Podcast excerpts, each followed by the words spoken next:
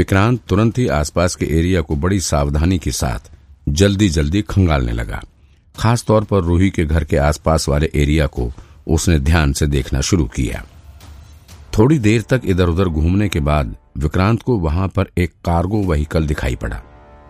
विक्रांत के डिटेक्टर ने उसे बताया कि इस कार्गो व्हीकल के भीतर काफ़ी ज़्यादा इलेक्ट्रॉनिक इक्विपमेंट लगा हुआ था। विक्रांत बिल्कुल चौकन्ना हो उठा। उसने तुरंत ही अपने कमर में हाथ लगाते हुए गन निकालने की कोशिश शुरू कर दी। लेकिन अब जाकर विक्रांत को एहसास हुआ कि उसके पास इस वक्त गन ही नहीं है। दरअसल स्पेशल इन्वेस्टिगेटर्स का काम सिर्फ़ केस की जाँच करना होता है। बाकी का काम तो लोकल पुलिस वाले ही करते थे। स्पेशल इन्वेस्टिगेटर्स का काम सिर्फ़ केस सॉल्व करना था और मुजरिम को पकड़ना था। बाकी मुजरिम को पकड़ना और उन्हें अरेस्ट करने का काम लोकल पुलिस का था। ऐसे में स्पेशल इन्वेस्टिगेटर्स को कभी गन नहीं दिया जाता था। विक्रांत को इस वक्त सेंट्रल क्राइम ब्रांच डिपार्टमेंट पर काफ़ी गुस्सा आ रहा था। लेकिन फिर भी उसने खुद को तैयार करते हुए वैन के आगे बढ़ने लगा। वो धीरे धीरे आगे बढ़ने लगा। दबे पाँव आगे बढ़ते हुए वो इस कार्गो वैन के पास पहुँच गया। उसने धीरे से इसके दरवाजे पर नोक किया, लेकिन अंदर कोई हलचल होती नहीं दिख रही थी। फिर जब विक्रांत ने ध्यान से देखा तो पता लगा कि इस वैन का दरवाज़ा खुला हुआ है। उसने धीरे से दरवाजे का हैंडल नीचे किया और फिर दरवाजे को खोल दिया। एक बार विक्रांत को थोड़ा अजीब सा लगा और वो सावधान होकर आगे बढ़ने लगा। विक्रांत ने दरवाज़ा खोलते हुए चिल्लाना शुरू कर दिया, पुलिस पुलिस पुलिस, हिलना मत। लेकिन वैन का दरवाज़ा खोलने के बाद भी अंदर कोई हलचल होती नहीं दिख रही थी। ऐसा लग रहा था कि वैन के भीतर कोई भी नहीं था। वैन के भीतर काफ़ी सारे कंप्यूटर रखे हुए थे और वहाँ पर हल्की लाइट जलने के साथ ही काफ़ी सारे बिखरे हुए तार भी दिखाई पड़ रहे थे। लेकिन अंदर कोई भी नज़र नहीं आ रहा था। अरे, यहाँ कोई है ही नहीं। आदमी गया कहाँ? अचानक से विक्रांत को अपने पीछे किसी के होने का एहसास हुआ। तुरंत ही वो मुड़कर पीछे देखने लगा। वहाँ पर एक शख्स खड़ा नज़र आया। इस वक्त रात के तकरीबन ग्यारह बज रहे थे और पूरे इलाके में सन्नाटा पसरा हुआ था। दूर दूर से कुत्तों के भौंकने की आवाज़ सुनाई दे रही थी। ऐसे में ज़ाहिर है कि यह शख्स कोई नॉर्मल आदमी तो होगा नहीं।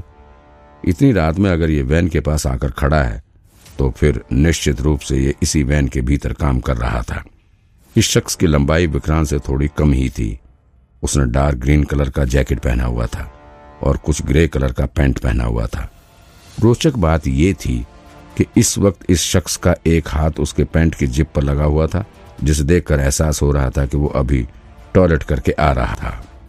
इन दोनों की आपस में नज़र मिली और फिर कुछ पल तक दोनों एक दूसरे को चुपचाप निहारते रहे। ग्रीन जैकेट वाला आदमी कभी विक्रांत को देखता तो कभी अपनी गाड़ी को निहार रहा था। वो विक्रांत को गुस्से से भरी निगाहों से तरेर रहा था। विक्रांत भी उसे गुस्से से भरी निगाहों से घूरे जा रहा था। कुछ ही सेकंड बाद उस आदमी ने अपनी पैंट की जिप ऊपर की और फिर एक कदम आगे बढ़ा। विक्रांत आगे होने वाले हमले के लिए खुद को तैयार करते हुए एक साइड में हो गया। लेकिन वो आदमी करंट की तरह पीछे मुड़ा और भागने लगा। विक्रांत ने भी तुरंत ही फुर्ती दिखाते हुए उसके जैकेट को लपक कर पकड़ लिया और उसे पकड़कर पीछे खींच दिया। फिर जैसे ही वो आदमी विक्रांत की तरफ़ मुड़ा, विक्रांत ने तुरंत ही उसके मुँह पर एक जोरदार पंच जड़ दिया। एक पंच लगते ही वो आदमी लड़खड़ाकर ज़मीन पर गिरने लगा। लेकिन इसी बीच उसने मौका पाकर विक्रांत के ऊपर भी एक पंच झोंक दिया। ये पंच सीधे ही विक्रांत के माथे पर लगा। विक्रांत का माथा घूम गया। विक्रांत ने जोश में आकर उस आदमी के ऊपर दोबारा से अटैक करने का प्रयास किया। लेकिन बड़ी चालाकी से उसने खुद को बचाते हुए विक्रांत के ऊपर दोबारा से अटैक कर दिया। इस बार तो उसने और ताकत से विक्रांत के ऊपर प्रहार किया। विक्रांत को संभलने का मौका दिए बिना ही उसने धड़ाधड़ एक के बाद एक पंच करना शुरू कर दिया।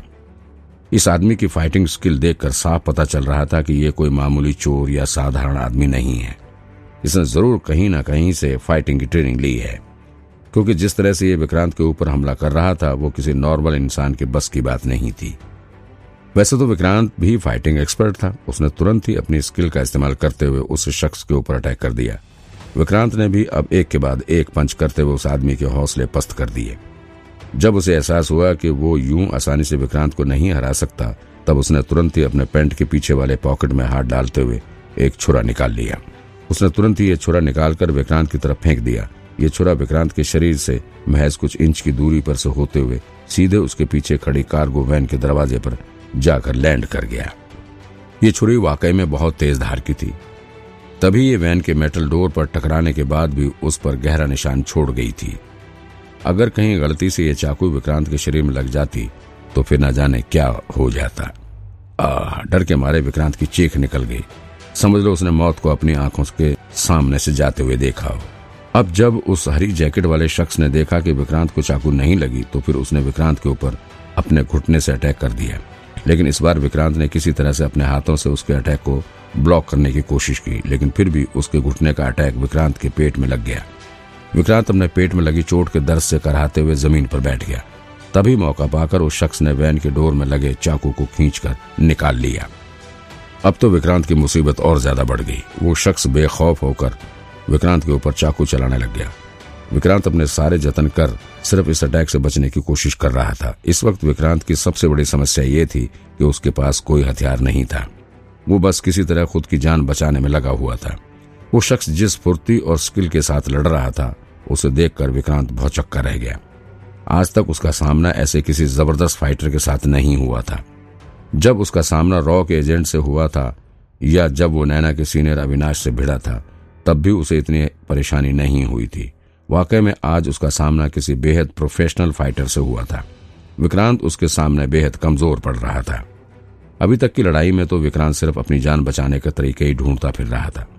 विक्रांत को डरा हुआ देखकर उस ग्रीन जैकेट वाले दुश्मन का हौसला और ज़्यादा बढ़ गया था। वो और भी आक्रामक रूप से आकर विक्रांत के ऊपर अटैक कर रहा था। एक बार के लिए विक्रांत के दिमाग में यह भी आया कि वो इस कार्गो वैन की ड्राइविंग सीट पर बैठकर कहीं इसे लेकर भाग जाए। लेकिन फिर उसे लगा कि ऐसा करने पर यह लड़ाई और ज़्यादा खतरनाक रूप ले सकती है। क्योंकि तब हो सकता है कि यह आदमी भी वैन पर सवार होकर ड्राइविंग सीट पर ही लड़ने लग जाए और फिर कहीं गाड़ी का एक्सीडेंट हो गया तो? ये सब सोचते हुए विक्रांत लगातार खुद को उस आदमी के अटैक से बचाने की कोशिश ही कर रहा था। अचानक से विक्रांत के दिमाग में एक आइडिया आया। अब उसने जान लिया था कि वो किसी भी हालत में इस आदमी से फाइट करके उससे नहीं जीत सकता।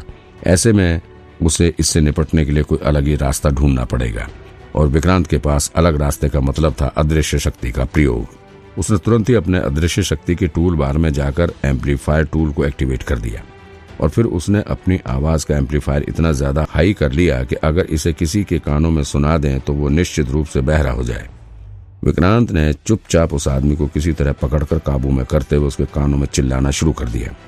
आवाज़ इतनी तेज थी कि उस शख्स के दिमाग की नस भी फड़फड़ाने लगी।